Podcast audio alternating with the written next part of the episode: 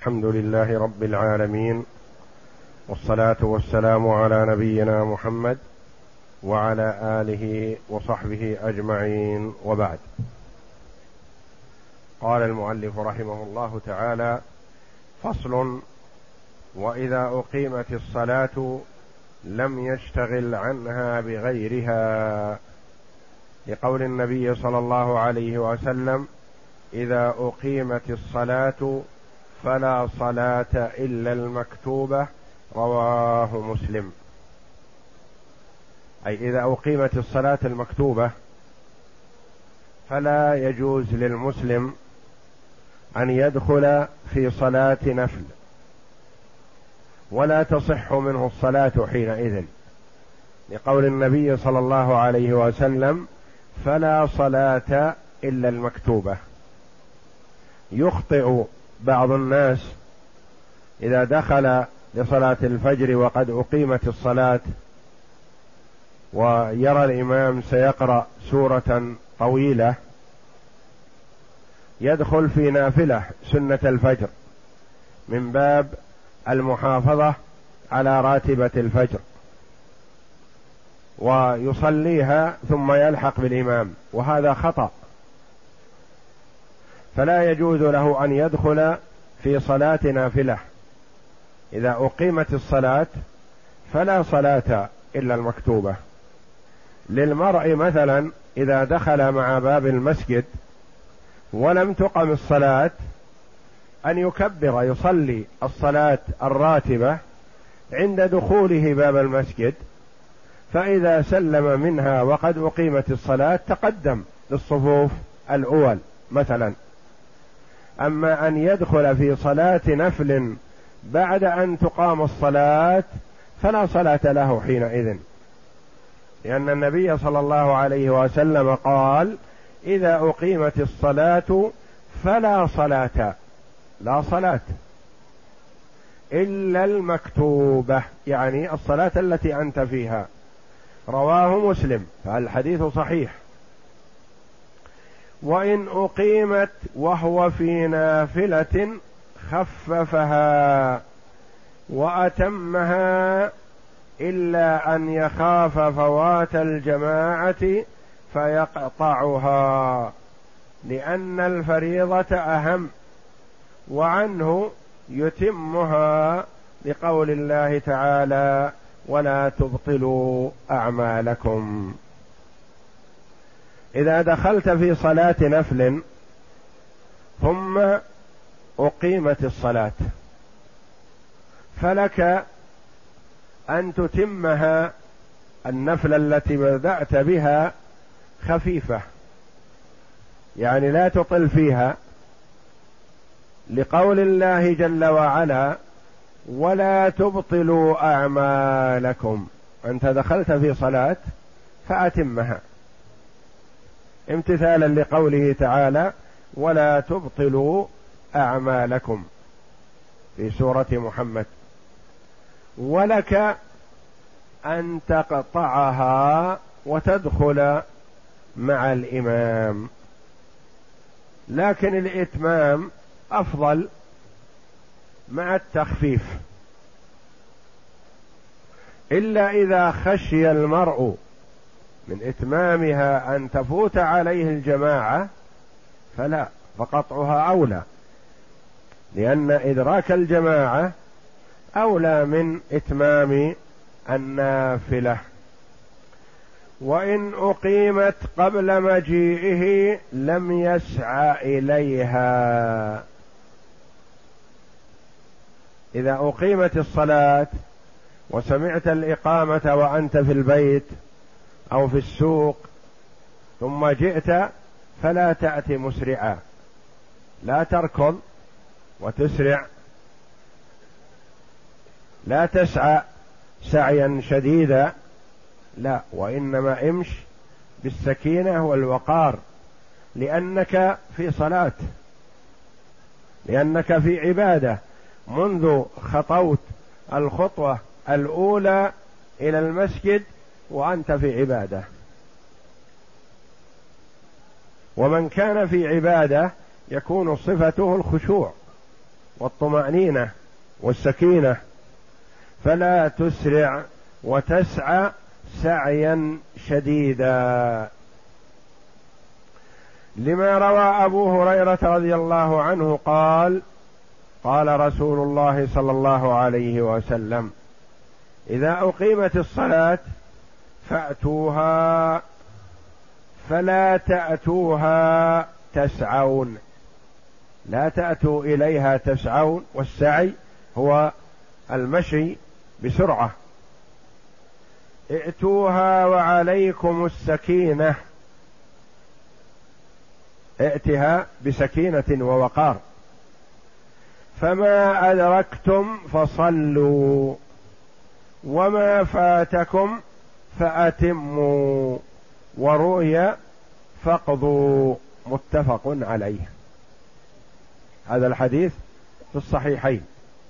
النبي صلى الله عليه وسلم ينهى المسلم إذا سمع إقامة الصلاة أن يسعى إليها سعيا شديدا بل يمشي بالسكينة.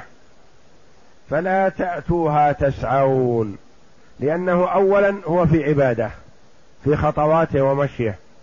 ثم إذا وصل ودخل في الصلاة نتيجة السعي الشديد تجده مرهق ومتعب وثائر نفسه. ولا يتدبر ولا يتأمل ما يقرأ أو ما يسمع من الإمام. وربما ذهب عنه الخشوع وذهب منه التدبر والتأمل لما يقرأه أو لما يسمعه من الإمام. فأمر بأن يمشي بالسكينة حتى يصل وهو مرتاح وساكن الجأش غير فزع ولا مسرع. ثم يقول صلى الله عليه وسلم فما أدركتم فصلوا. أدركت مع الإمام أربع ركعات مثلا في الصلاة الرباعية حسن. أدركت ثلاث أدركت ركعتين أدركت ركعة ما أدركته مع الإمام فصله وما فاتك فأتمه. يعني أكمل صلاتك. وفي رواية فاقضوا فأتموا أو اقضوا. متفق عليه.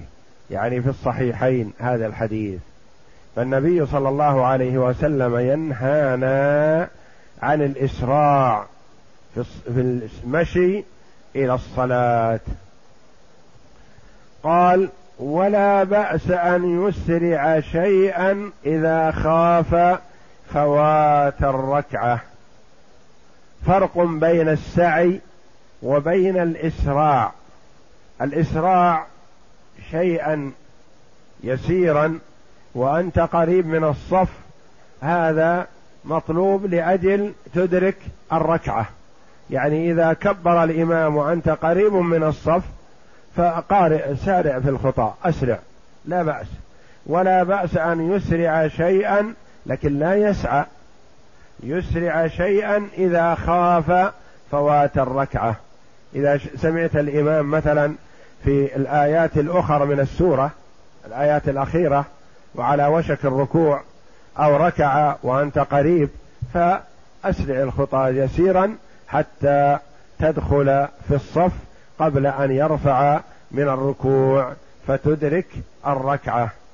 لأنه جاء عن أصحاب رسول الله صلى الله عليه وسلم أنهم كانوا يعجلون شيئا إذا دخل اذا إذا خافوا الفوات. التعجل شيئا يسيرا لا بأس به دليل على الحرص والرغبة في إدراك الجماعة من أولها أو إدراك تكبيرة الإحرام أو إدراك الركعة الأولى أو إدراك الركعة الأخيرة حتى لا تفوته صلاة الجماعة. والنبي صلى الله عليه وسلم قال لأبي بكرة لما كبر قبل الصف قال زادك الله حرصا.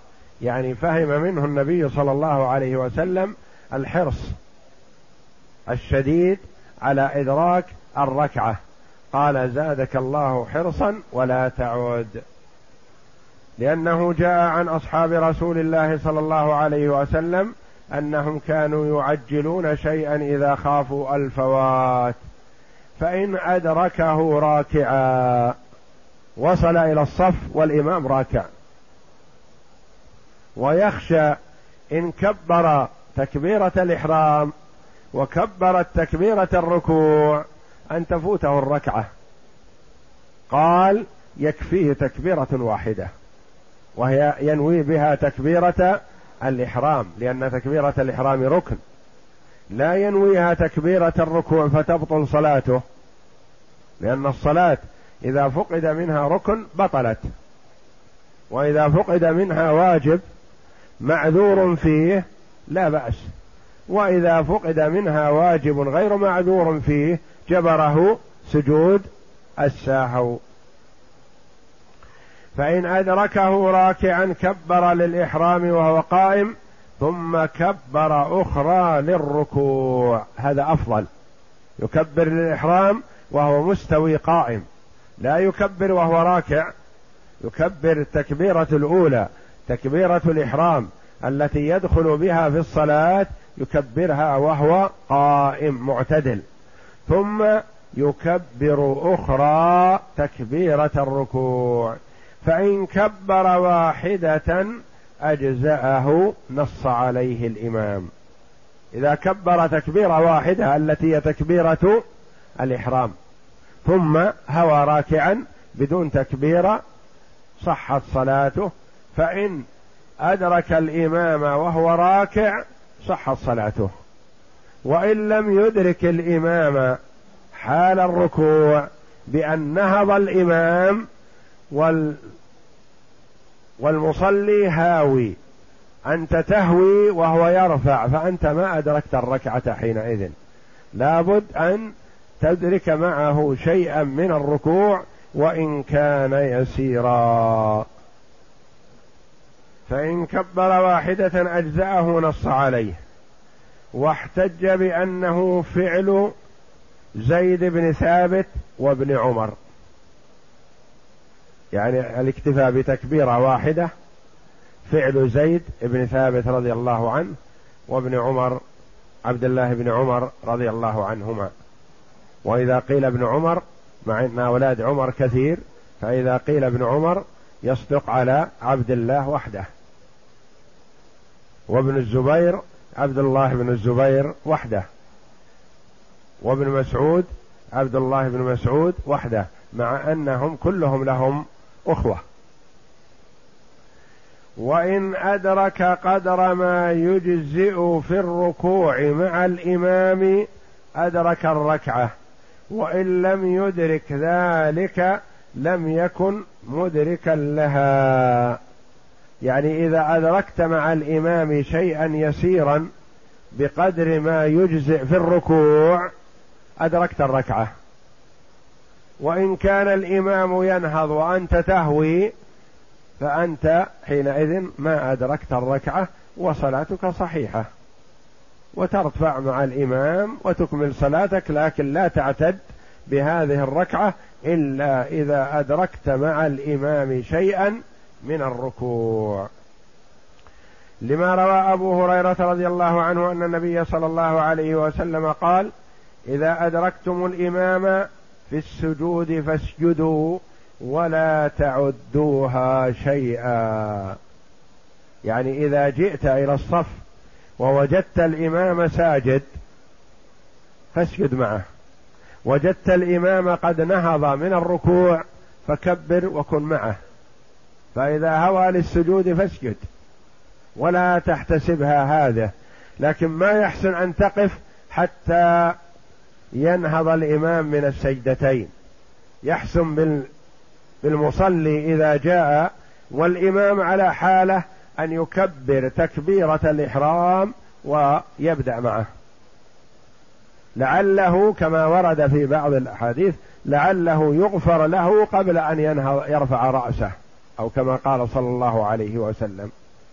فلا يفوت المرء شيئا من الصلاة حتى يقوم الإمام قائم. لا إذا جئت إليه وقد نهض من الركوع فكبر وادخل معه وقل ربنا ولك الحمد حمدا كثيرا طيبا مباركا فيه. إذا جئت إليه وهو ساجد فكبر تكبيرة الإحرام وأنت قائم ثم اهوي للسجود وقل سبحان ربي الأعلى. وهكذا فإذا جئت والإمام على حالة فادخل معه على الحالة التي هو فيها. إذا أدركتم الإمام في السجود فاسجدوا ولا تعدوها شيئا. ومن أدرك الركوع فقد أدرك الركعة رواه أبو داود. ومن أدرك الركوع فقد أدرك الركعة.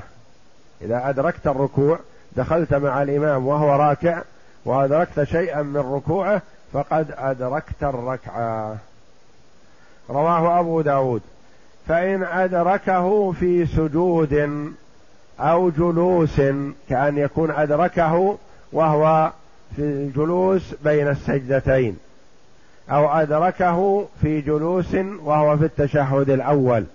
فيجلس ويتشهد فإن أدركه في سجود أو جلوس كبر للإحرام. انتبه تكبيرة الإحرام لا بد أن تكبر وأنت قائم. ولا تصح من غير قيام إلا لمن صلى جالسا معذورا. فإن أدركه في سجود أو جلوس كبر للإحرام وانحط من غير تكبير. يعني هوى للجلوس أو هوى للسجود من غير أن يكبر تكبيره لأنه يكفي يكتفي بتكبيرة الإحرام وهذه التكبيرة قد فات محلها فيتبع الإمام على حالته التي هو عليها لأنه لم يدرك محل التكبير من السجود أو الجلوس. فصل وإذا أحس بداخل في القيام أو الركوع استحب له انتظاره ما لم يشق على المأمومين. إذا كبر الإمام في الصلاة وأحس أن الجماعة في ازدياد وأنهم يمشون مسرعين اتين إلى المسجد. فيستحب للإمام أن يطيل القراءة. فإن أحس بداخل وهو في السجود استحب له أن ينتظر حتى يصل هذا الداخل إلى الصف. هذا متى؟ إذا علم أنه لا يشق على أحد من المأمومين الذين معه. كأن تكون الجماعة التي معه محصورة ويعرفهم. لا يشق عليهم أن يطيل في القراءة أو أن يطيل في الركوع. أما إذا كانوا جماعته بكثرة لا يحيط بهم ولا يعرف حالهم فلا يشق عليهم بالإطالة لأنه ربما فيهم من تشق عليه الإطالة وحرمة من كان معه ومراعاته أولى من حرمة من لم يدخل معه. فلا يليق أن نشق على أربعة وخمسة معنا في الركوع لأجل ننتظر واحد داخل لا. إلا إذا عرفنا أن جماعتنا لا يشق عليهم الانتظار. كان يكون يعرفهم وعددهم محصور ولا يشق عليهم إذا أطال الركوع. وهم تسمح أنفسهم بهذا لأنهم ينتظرون أخاهم أو جارهم وربما انتظر واحد منهم في صلاة أخرى. المساله لك وعليك. فإذا انتظرت أخاك في هذه الصلاة ينتظرك في الصلاة الأخرى وهكذا. فإذا عرف أن جماعته لا يشق عليهم الانتظار فالأولى له أن يطيل انتظارا للداخل. وإذا كانوا جماعة إذا كان الجماعة لا يحيط بهم كثرة فلا يشق عليهم. أو يعرف أن فيهم من يشق عليه الانتظار فلا ينتظر. لما روى ابن أبي أوفى رضي الله عنه أن النبي صلى الله عليه وسلم كان يقوم في الركعة الأولى من صلاة الظهر حتى لا يسمع وقع قدم. ورد في الحديث الصحيح أن النبي صلى الله عليه وسلم كان يدخل في صلاة الظهر. ثم يذهب الذاهب إلى البقيع فيقضي حاجته من بول أو غائط. ثم يعود إلى أهله منزله في المدينة. فيتوضأ ثم يدرك صلاة الركعة الأولى مع النبي صلى الله عليه وسلم مما يطيلها. وهذا الحديث الذي رواه ابن أبي أوفى قال كان النبي صلى الله عليه وسلم يقوم في الركعة الأولى من صلاة الظهر حتى لا يسمع وقع قدم. يعني إذا كان يسمع أحد ماشي لاحق بالصف فهو يقرأ وينتظر.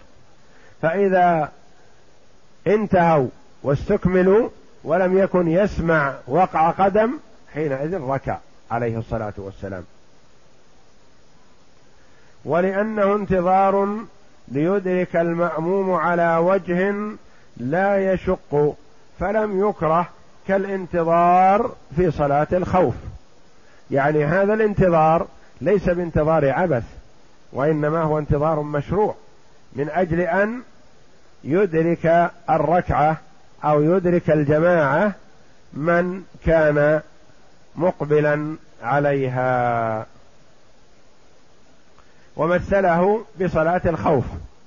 صلاة الخوف من صورها التي ستأتينا أن الإمام ينتظر وبعض الجماعة يخففون صلاتهم وينصرفون ثم يأتي آخرون ويصلون مع الإمام. إلا أن يكون الجمع كثيرا فلا يستحب الانتظار. إذا كان الجمع كثير لا تحيط بهم فلا تنتظر خشية أن تشق على مجموعة ممن معك. لأنه يبعد ألا يكون فيهم من يشق عليه. إذا كانوا كثير فلا يخلو من أن يكون فيهم أناس يشق عليهم إطالة الركوع.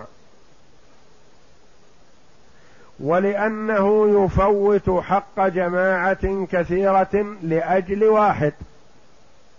إذا كان الجماعة كثير فلا يطيل عليهم إطالة تشق عليهم من أجل واحد ينتظره داخل. ومن كبر قبل سلام الإمام فقد أدرك فضيلة الجماعة ويبني عليها. إدراك الجماعة للعلماء رحمهم الله فيه أقوال. من العلماء من يرى أنها لا تدرك الجماعة إلا بإدراك ركعة. كما في صلاة الجمعة مثلا. إذا أدرك ركعة من صلاة الجمعة أدرك الجمعة. وإن لم يدرك ركعة كاملة من صلاة الجمعة فاتته الجمعة وعليه أن يصلي ظهرا. فكذا الصلوات الأخرى. قال إذا أدرك ركعة منها فقد أدرك الجماعة وله فضل الجماعة. وإن لم يدرك ركعة فلم يدرك فضل الجماعة. المؤلف رحمه الله هنا يقول من أدرك الإمام قبل السلام فقد أدرك الجماعة. وهذا قول آخر للعلماء أن الجماعة تدرك بإدراكها قبل السلام. يعني إذا أدركت شيئا من تشهد الإمام فقد أدركت الجماعة. ومن كبر قبل سلام الإمام فقد أدرك فضيلة الجماعة ويبني عليها. يعني يبني أنه أدرك الجماعة ويأتي بما فاته من صلاته. نعم. فصل. وما يدركه المأموم مع الإمام آخر صلاته لا يستفتح فيه. وما يقضيه أولهما أولها. أولها يستفتح إذا قام إليه ويستعيذ لقول النبي صلى الله عليه وسلم وما فاتكم فاقضوا. والمقضي هو الفائت وعنه أن ما يدركه أولها وما يقضيه آخرها لقوله عليه السلام وما فاتكم فاتموا. والأول المشهور لأنه يقرأ فيها يق... لأنه يقرأ فيما يقضيه بالسورة بعد الفاتحة فكان أول صلاته كما لو بدأ به. وما يدركه المأموم مع الإمام آخر صلاته. نعم. ما يدركه المأموم مع الإمام هو آخر صلاته. لأنه آخر صلاة الإمام. فيكون بالنسبة لك أنت آخر الصلاة. لأن آخر الصلاة أدركته والذي فاتك هو أول الصلاة تقضيه. والنبي صلى الله عليه وسلم قال وما فاتكم فاقضوا. قال آخرون لا. ما أدركت مع الإمام هو أول صلاتك أنت وإن كان آخر صلاة الإمام. وما فاتك؟ اللي بعد الذي أدركته هو أول صلاتك ثم إذا سلم الإمام قم فأتم صلاتك. نقول ما دليلكم رحمكم الله؟ قال الأولون دليلنا قوله صلى الله عليه وسلم وما فاتكم فاقضوا. يعني الأول فات عليك فتقضيه. نقول للآخرين ما دليلكم يرحمكم الله؟ قالوا قوله صلى الله عليه وسلم وما فاتكم فأتموا.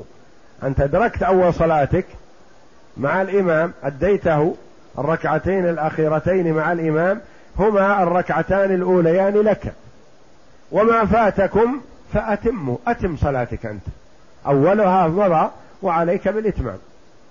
ولكل ما أخذ ولا بأس بهذا والكل صحيح والحمد لله. وينشأ عن الخلاف هذا مثلا أنت أدركت الإمام بعد القيام من التشهد الأول. وشرع الإمام في الفاتحة سرا. ما الذي يشرع في حقك أنت؟ هل تستفتح وتستعيذ وتقرأ الفاتحة وإن أمكنك تقرأ سورة؟ أم ماذا تفعل؟ من يقول ما ما أدركته هو آخر صلاتك يقول لك كبر واقرأ الفاتحة. سم بالله واقرأ الفاتحة. لأنك أنت الآن في آخر الصلاة ما أنت في أولها. فإذا سلم الإمام وقمت لتأتي بالركعتين الفائتتين فإذا قمت فاستفتح. قل سبحانك اللهم وبحمدك وتبارك اسمك وتعالى جدك ولا إله غيرك. لأن الذي أدركت مع الإمام آخر صلاتك وهذه أولها. أنت كأنك الآن تكبر تكبيرة الإحرام. كأنك. ولا تكبيرة الإحرام تقدمت. ثم إذا استفتحت وقرأت السورة فيستحب أن تقرأ سورة أخرى. إذا استفتحت وقرأت الفاتحة تقرأ سورة أخرى.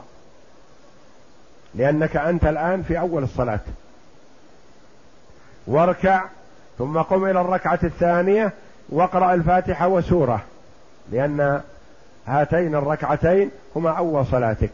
تقرأ الفاتحة وسورة. الآخرون قالوا لا. أنت أدركت مع الإمام آخر صلاة الإمام لكن بالنسبة لك أنت هي أول صلاتك. فإذا سلم الإمام فقم وأتم صلاتك. بقي عليك ركعتين. اقرأ الفاتحة فقط بدون استفتاح لأن الاستفتاح فات محله. الاستفتاح في أول الصلاة وأنت الآن في آخرها. واقرأ الفاتحة واركع ولا تقرأ بعد الفاتحة سورة. لأنه الركعة لأن الركعتين الأخيرتين لا يقرأ مع الفاتحة شيء. استحبابا وإلا لو قرأت فلا بأس. صلاتك صحيحة. هذا نتيجة الخلاف.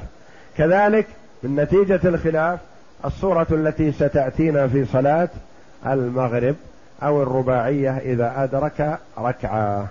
نعم. اقرأ فإن لم إحداهما يأتي بركعتين متواليتين ثم يتشهد لأن المقضي الأول لأن المقضي أول صلاته وهذا صفة أول الصلاة ولأنهما ركعتان يقرأ فيهما بالسورة فكانتا متواليتين كغير المسبوق. والثانية يأتي بركعة ثم يجلس لأنه يروى عن ابن مسعود رضي الله عنه وسعيد بن المسيب ومسروق. وس... وسعيد. بن المسيب. وسعيد بن المسيب ومسروق. نعم. فإن أدرك فإن لم يدرك إلا ركعة من المغرب أو الرباعية. الأوضح المغرب مثلا. أنت جئت والإمام في الركعة الثالثة من صلاة المغرب. فأدركت الركعة الثالثة فالإمام بعد الركعة الثالثة جلس للتشهد وأنت تجلس معه. ثم سلم الإمام. عند من يقول أنت أدركت آخر الصلاة إذا قمت ماذا تفعل؟ تأتي بركعتين بدون فاصل بينهما بالتشهد. لأنك تأتي بركعتين اللاتين هما أول الصلاة. والركعة التي أدركتها مع الإمام هي الركعة الأخيرة التي بعد التشهد الأول. وعند من يقول لا أنت أدركت اللي صليت مع الإمام أول صلاتك. إذا أدركت ركعة من صلاة المغرب ثم سلم الإمام تقوم وتأتي بركعة ثم تجلس للتشهد الأول. لأن بهذه الركعة تكمل الركعة التي أدركت مع الإمام فتكون صليت ركعتين فتجلس للتشهد الأول ثم تقوم وتأتي بالركعة الثالثة وتجلس للتشهد وتسلم. ومثل ذلك إذا أدركت ركعة واحدة من الصلاة الرباعية مثلا. إذا أدركت ركعة واحدة من الصلاة الرباعية الإمام قام في الصلاة في الركعة الرابعة من صلاة الظهر أو العصر. ثم جلس بعد الركعة وسلم. بعد التشهد سلم. إذا قلنا إنك تقوم تأتي بأول صلاتك ماذا تفعل؟ تأتي بركعتين متواليتين بدون تشهد بينهم. ثم بعد الركعتين تجلس للتشهد وتأتي بالركعة الرابعة. وعند من يقول إنما تدركه من الصلاة هو أول صلاتك إذا أدركت ركعة من صلاة الظهر ثم جلس الإمام للتشهد والسلام تقوم أنت وتأتي بركعة واحدة وتجلس وتتشهد لأنك تضيف هذه الركعة التي صليت مع الركعة التي أدركت مع الإمام فتكون صليت ركعتين وتجلس للتشهد. وكلاهما وارد ولا بأس بذلك. نعم. وإذا جلس مع الإمام في تشهده الأخير كرر التشهد الأول. فإذا قضى ما عليه تشهد وصلى على النبي صلى الله عليه وسلم ثم سلم. يقول إذا جلست مع الإمام الإمام في التشهد الأخير وأنت في التشهد الأول مثلا يقول لا تكمل التشهد. اقرأ بالتشهد الأول ولا حرج عليك أن تعيده. إذا قلت أشهد أن لا إله إلا الله أشهد أن محمدا عبده ورسوله فتعيد مرة أخرى. تقول التحيات لله والصلوات والطيبات. فإذا سلم الإمام وقمت أنت لتكميل صلاتك فإذا جلست للتشهد الأخير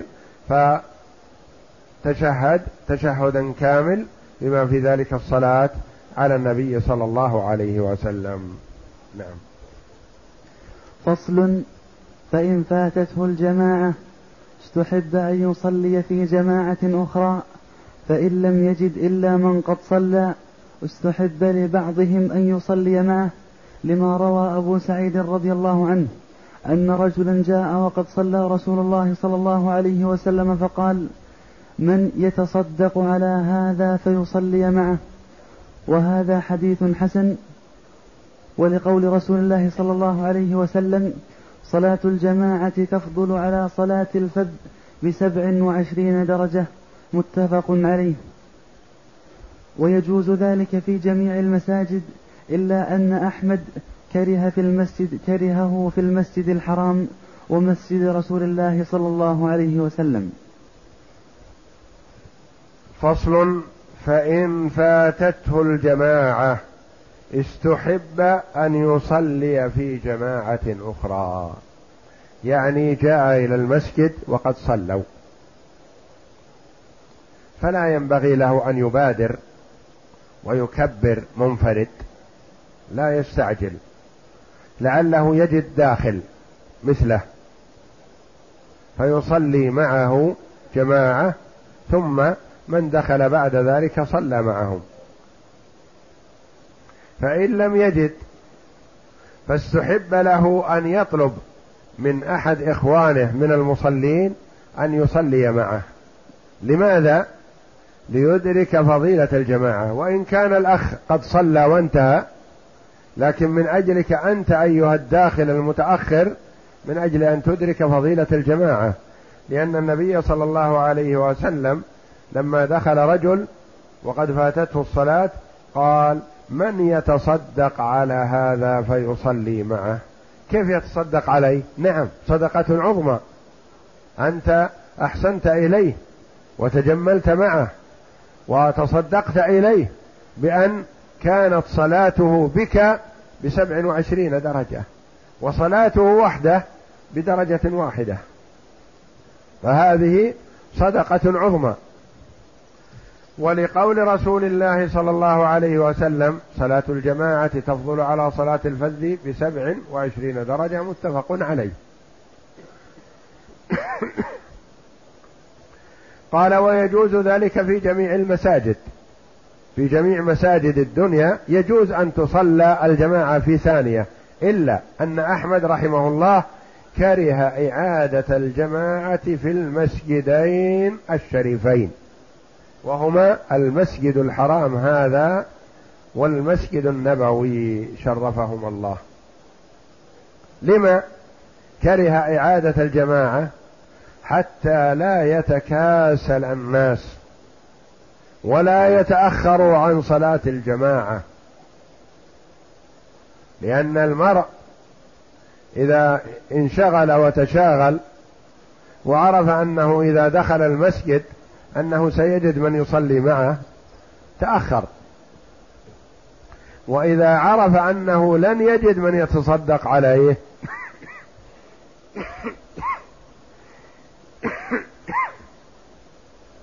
في هذه الحال يبادر ويسارع ولا يتأخر. فلذا كره الإمام أحمد رحمه الله وكثير من العلماء إعادة الجماعة في المسجدين المسجد الحرام والمسجد النبوي. فصل. ويتبع المأموم الإمام فيجعل ويتبع. ويتبع المأموم الإمام فيجعل أفعاله بعد أفعاله. لقول النبي صلى الله عليه وسلم إنما جعل الإمام ليؤتم به فإذا كبر فكبروا وإذا ركع فاركعوا فإذا سج وإذا قال سمع الله لمن حمده فقولوا ربنا ولك الحمد وإذا سجد فاسجدوا متفق عليه. والفاء للتعقيب. وقال في حديث أبي موسى فإن الإمام يركع قبلكم ويرفع قبلكم رواه مسلم. ويتبع المأموم الإمام فيجعل أفعاله بعد أفعاله. الإمام متبوع والمأموم تابع. فلا يليق أن يساوي الإمام المأموم الإمام. ولا يليق بل يحرم أن يتقدم المأموم على الإمام. وإنما السنة أن يكون المأموم بعد الإمام مباشرة. ولا يتشاغل المأموم بشيء ما فيتأخر عن الإمام. هذا خطأ. يجهل بعض الناس إذا كان في حال سجود وفي حال إلحاح في الدعاء يطيل أكثر من الإمام ويتأخر عن الإمام وهذا خطأ. أنت ألح في الدعاء على ربك واسأله وكرر إذا كنت وحدك أو كنت إماما. أما إذا كنت مأموم فأنت مرتبط بإمام. فلا يليق أن تتضرع إلى الله جل وعلا في الدعاء والإمام يقرأ الفاتحة مثلا. كما لا يليق أن تتضرع إلى الله بالدعاء والإمام جالس بين السجدتين. أو الإمام يقرأ التشهد الأول أو الأخير. فلا كن مع الإمام. إذا نهض الإمام وانقطع صوته فانهض. ولا تساويه ولا تسابقه ولا تتخلف عنه. من حكم الجماعة أنها فيها الضبط والنظام والدقة. بالسمع والطاعة مع الإمام. يعني لا تترك الإمام يمضي وأنت ساجد أو تترك الإمام يسجد وأنت واقف لا أنت معه. فاتبعه بانتظام. نهض انهض كبر كبر وهكذا. ولا تساويه فتكون إمام ثاني معه. أو تسبقه فتكون إماما لإمامك. هذا كله خطأ. وإنما السنة المتابعة. ودل على هذا قوله صلى الله عليه وسلم إنما جعل الإمام ليؤتم به فإذا كبر فكبروا. فإذا كبر ف فكبروا. ما قال عليه الصلاة والسلام فإذا كبر ثم كبروا. نقول ننتظر شوي. بعده لا. إذا كبر فكبر. الفاء للتعقيب يعني بعده مباشرة. وإذا صرت معه أو قبله كنت تابعا له؟ لا. فإذا كبر فكبروا. وإذا ركع فاركعوا. وهكذا يقول متفق عليه في الصحيحين. والفاء للتعقيب. مثل ما تقول مثلا جاء زيد فعمر. عمرو جاء مساوي مع زيد ولا بعده؟ بعده مباشرة. ولم يجئ قبله. بخلاف ما إذا قلت جاء زيد وعمر الواو للعطف فقط. يحتمل أن عمرو جاء هو الأول ولكن أخرته باللفظ. فالفاء للترتيب والتعقيب يعني بعده مباشرة بدون تراخي. وثم للترتيب والتراخي. جاء زيد ثم عمرو. يعني يحتمل أن جاء زيد أول بزمن ثم بعد فترة جاء عمرو.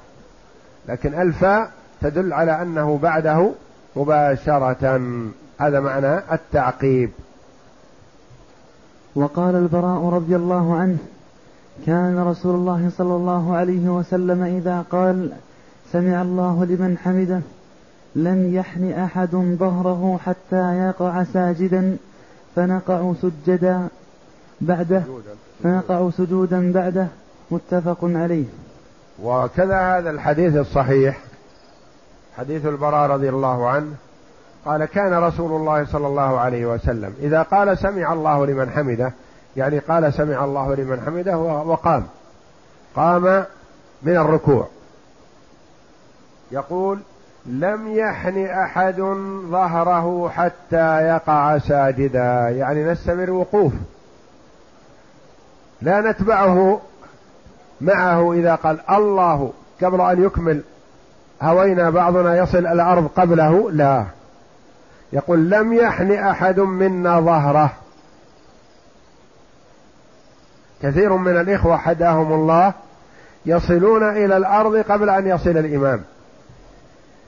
وبعضهم يكاد يصل إلى الأرض والإمام الآن وصل لحظة. والمفروض والمستحب أن لا تتحرك عن قيامك حتى يسجد الإمام. يكون الإمام وصل إلى الأرض. قول البراء لم يحن أحد ظهره. ما عبر هذا عن فعله نفسه رضي الله عنه؟ لا. عن الجماعة كلهم عن الصحابة كلهم. قال لم يحن أحد ظهره حتى يقع ساجدا. فإذا وقع النبي صلى الله عليه وسلم ساجدا على الأرض هوينا بعده وهكذا. فعلى المرء أن يتنبه لهذا لأنه يخطئ في كثير من الإخوة. يهوون مع الإمام وبعضهم يهوي قبله. وبعضهم يساويه وهذا خطأ.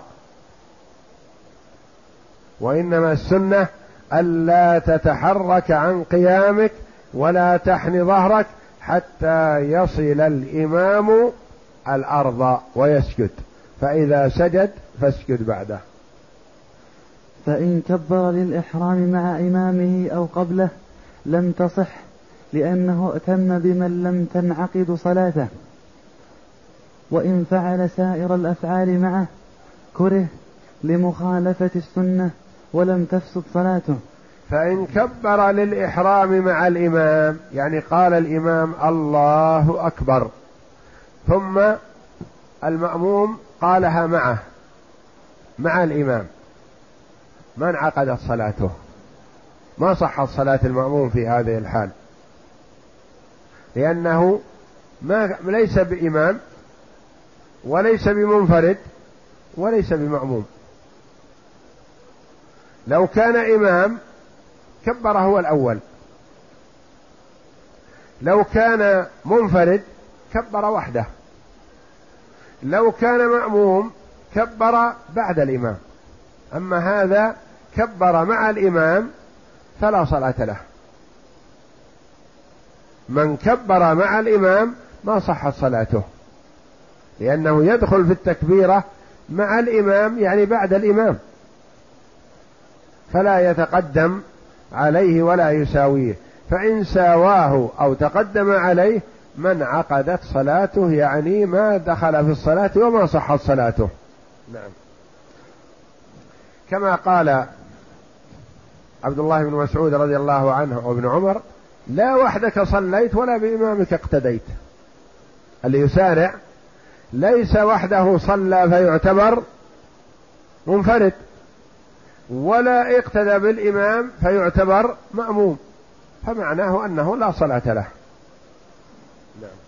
وإن فعل سائر الأفعال معه كره لمخالفة السنة ولم تفسد صلاته. إذا ساواه في سائر الأفعال غير تكبيرة الإحرام فيكره ذلك والصلاة صحيحة. لكنه ارتكب مكروها. نعم. لأنه اجتمع معه في الركن وإن ركع أو رفع قبله عمدا أثم لقول النبي صلى الله عليه وسلم لا تسبقوني بالركوع ولا بالسجود ولا بالقيام. رواه مسلم. والنهي يقتضي التحريم. وروى أبو هريرة رضي الله عنه عن النبي صلى الله عليه وسلم أنه قال أما يخشى الذي يرفع رأسه قبل الإمام أن يحول الله رأسه رأس حمار؟ متفق عليه. وظاهره. وظاهر كلام أحمد أن صلاته تبطل لهذا الحديث. قال لو كان له صلاة لرجي له لرجي له الثواب ولم يخش عليه العقاب. وقال القاضي تصح صلاته. لأنه اجتمع معه في الركن أشبه ما لو, ما لو وافقه وإن نعم، فعله. نعم. ف فإن كبر للإحرام فإن فإن ساواه وإن فعل سائر الأفعال معه كره لمخالفة السنة ولم تفسد صلاته لأنه اجتمع معه في الركن. وإن ركع أو رفع قبله عمدا. إن ركع أو رفع قبل الإمام عمدا. يعني الإمام ما رفع من السجود وهذا رفع. المأموم رفع قبل أن يرفع الإمام. فهذا لا يخلو. إن كان جاهل فالحكم سيأتي. وإن كان عالم متعمد فهو آثم وصلاته غير صحيحة على ما روي عن الإمام أحمد رحمه الله. لما يرحمك الله تقول له صلاتك غير صحيحة؟ نعم يقول أستدل بحديث رسول الله صلى الله عليه وسلم. أما يخشى الذي يرفع رأسه قبل الإمام أن يحول الله رأسه رأس حمار؟ يقول لو كان له صلاة هل يخشى أن يحول الله رأسه رأس حمار؟ لو كان له صلاة كان له أجر. ومن له أجر لا يخشى أن يحول الله رأسه رأس حمار. لكن لما كان لا صلاة له يخشى أن يحول الله رأسه رأس حمار. فما يجتمع أن يكون له أجر ويخشى أن يحول الله رأسه رأس حمار.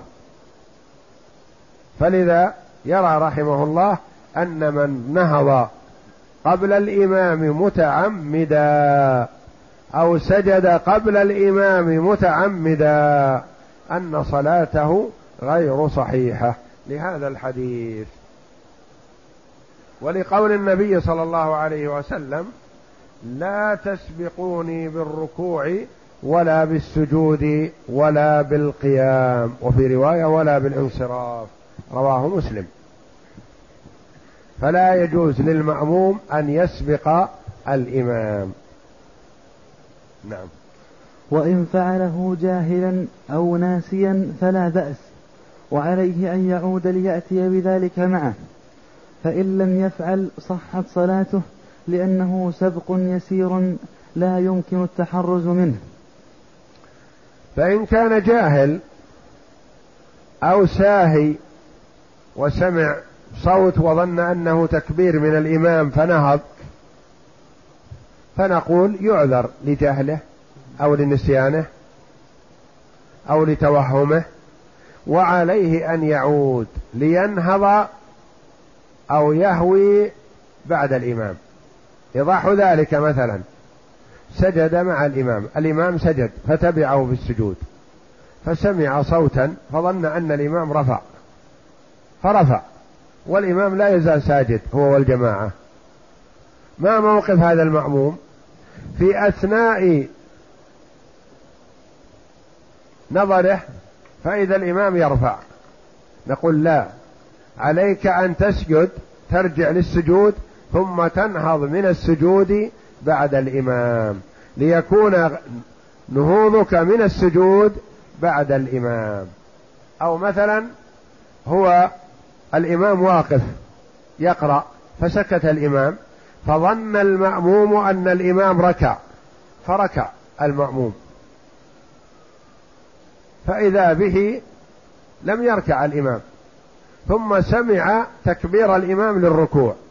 نقول عليك أن تعود إلى القيام وتركع بعد الإمام ليكون تكبيرك للركوع بعد تكبير الإمام.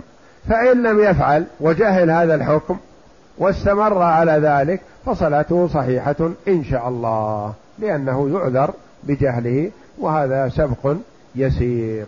نعم. فإن ركع ورفع قبل أن يركع إمامه وسجد قبل رفعه عمدا عالما بالتحريم بطلت صلاته.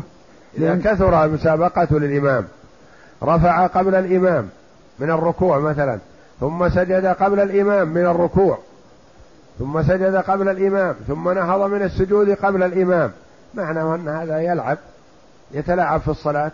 بطلت صلاته. نعم. لأنه لم يأتم بإمامه في معظم الركعة. ما أتم بإمامه يعني ما تابع الإمام. نعم.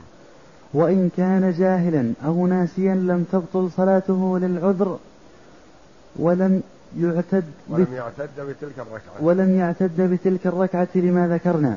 إذا كان جاهل في تصرفه هذا قلنا صلاته صحيحة إن شاء الله ولكن الركعة هذه باطلة التي سابق فيها الإمام كلها. سبقه في الركوع وسبقه في الرفع من الركوع وسبقه في السجود.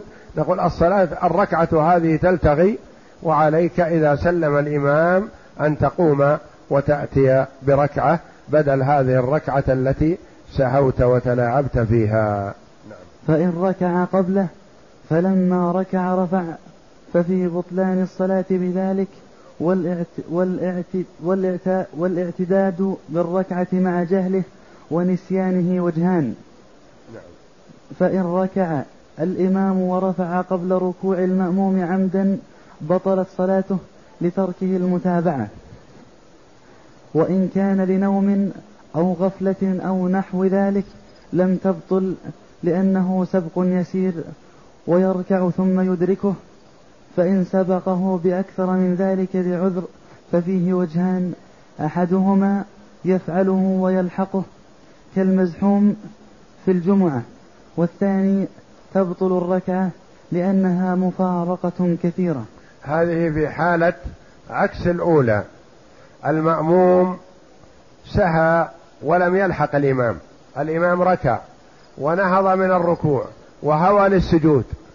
والإمام ساهي والمأموم ساهي واقف. حينئذ قيل ببطلان صلاته وقيل بعدم البطلان وعليه أن يلحق الإمام يركع وينهض ويسجد. وقيل أن عليه أن يتبع الإمام في الحال التي هو فيها وتبطل الركعة هذه التي سهى فيها. والمفروض في المأموم أن يتقيد بالإمام ويتابعه لا يتقدم عنه ولا يتأخر عنه. والله أعلم. وصلى الله وسلم وبارك على عبد ورسول نبينا محمد وعلى آله وصحبه أجمعين.